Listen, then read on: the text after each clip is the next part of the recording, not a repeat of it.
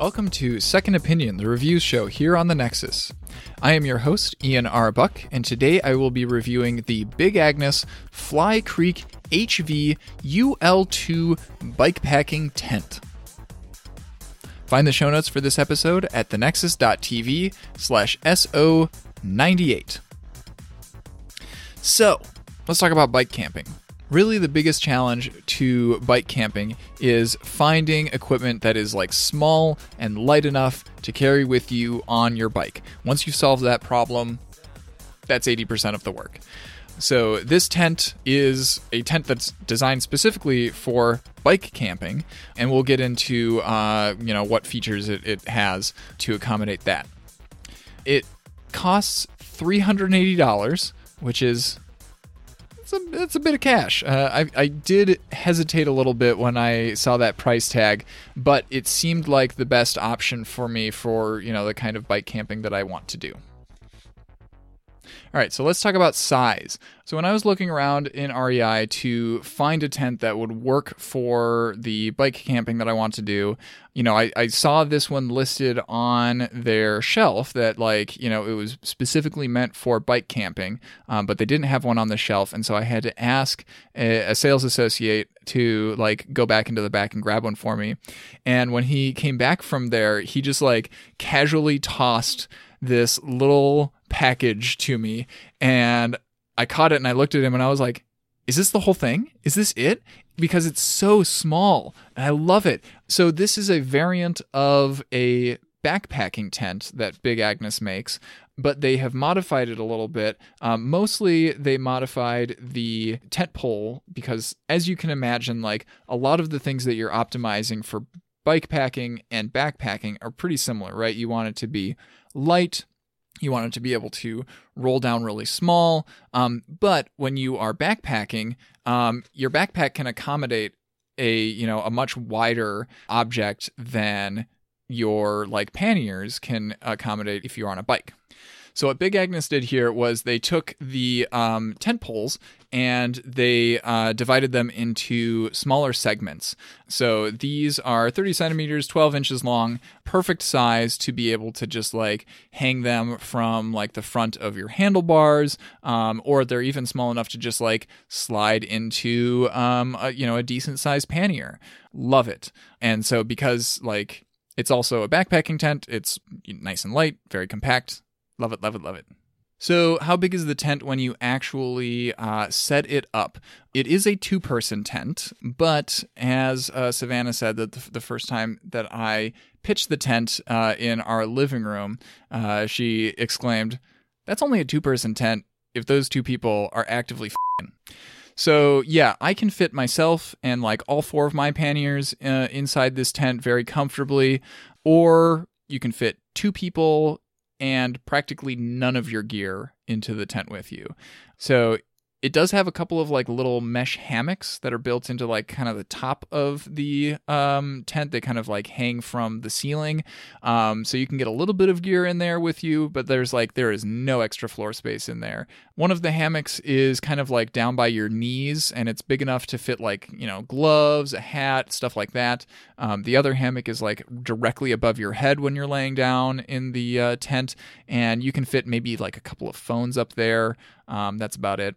Hilariously, this uh, tent also has in the area between like the ceiling of the tent and the rainfly itself. Uh, there's a little gap, and uh, they have a little elastic band in there um, with an icon that tells you like, oh yeah, you can stow your bike helmet up here in this area, uh, which I find very funny because like I don't know why do I need a special place to stow my bike helmet? I'll just hang it from the handlebars on my bike. That's fine yeah, there's enough room in this tent to like sit up um, when you're in there, but like there's not really room to do anything else in there. So, how easy is it to set up this tent? I find it very, very easy. Um, when I'm like by myself, uh, it takes me maybe 10 minutes to set it up. That's it. There's no need to like slide any poles through big long sleeves that are going to get bunched up. All of the poles are actually like attached to each other at like a triangled nexus that all of the uh, poles connect to. Uh, and then you just uh, attach those to the corners of the tent. And then there's little clips that um, that raise the tent up to hang from the poles. Uh, there are a couple of the corners of the tent uh, down by your feet. Those corners rely on stakes in, uh, to like hold themselves out and and you know away from your feet instead of like relying on the tension of one of the poles.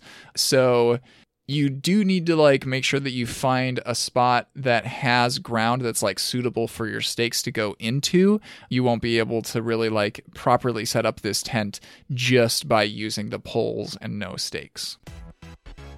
So, how weatherproof is this tent? Um, I have been rained on pretty darn hard while uh, in this tent.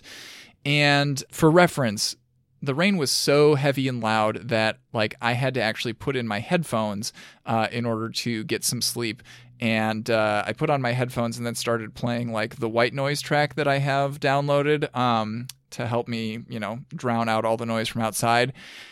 And ironically, the white noise track that I use is the sound of rain in a forest. So I don't know. Maybe I'm losing my mind a little bit. So even with that amount of rain, uh, my sleeping bag got a little bit wet down by my feet, but like it wasn't wet enough to like soak through to the inside. Um, so my feet never got wet. Yeah, uh, we had a little bit of like rain that kind of you know would would um like managed to soak through the uh the the rainfly and you know kind of splash us in the face a little bit um but like it wasn't it wasn't uh, a whole lot if it's warm out and you know that it's not going to rain overnight, um, you can get a heck of a lot of fresh air uh, with this tent by just leaving the rain fly off because most of the tent body is just mesh, so that's really nice. Um, but you know that does mean that like if you if you want to maintain any amount of warmth inside the tent, you you're gonna have to have that uh, that rain fly on. Uh, the floor does do a decent job of not letting too much water like soak through. Um, but if you if you're really concerned about that, if you really want to avoid that, um, they do sell a footprint for the tent that comes separate.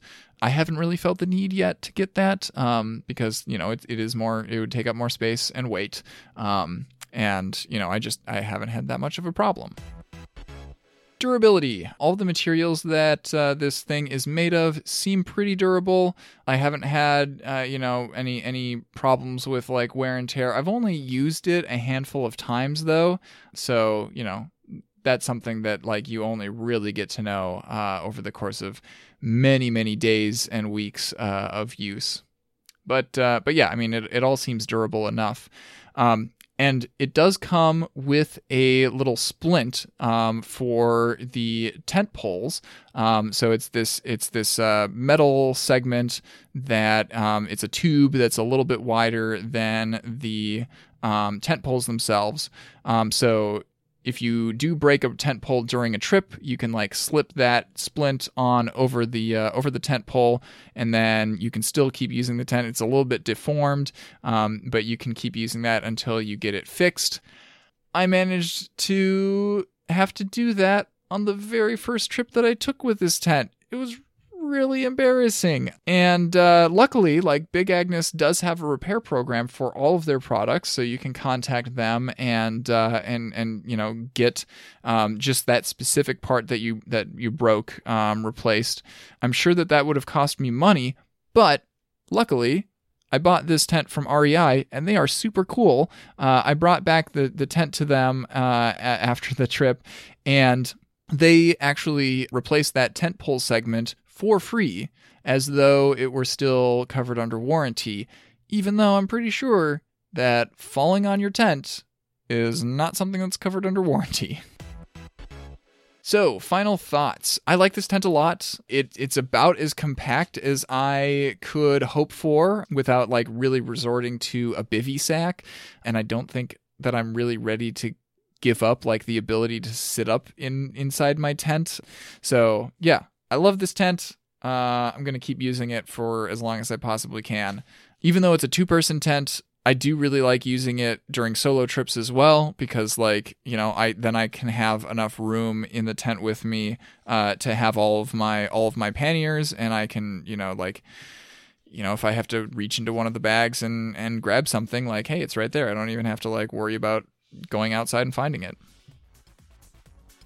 Thanks for listening to this episode of Second Opinion. I have been your host, Ian R. Buck. You can find me on Twitter as Ian R. Buck. This episode is released under a Creative Commons Attribution license, so feel free to use any or all of it as you see fit, as long as you link back to the original page, which once again is thenexus.tv slash SO98. If you uh, have thoughts about bike camping, tents, and things like that, feel free to uh, join our other listeners in discussing that on our subreddit at reddit.com slash r slash the Nexus TV. Second Opinion is supported by listeners like Quentin Pongratz, who voluntarily joined us on Patreon. If you would like to help out as well and get some cool perks along the way, you can find us at patreon.com slash the Nexus TV. Until next time, have a good one.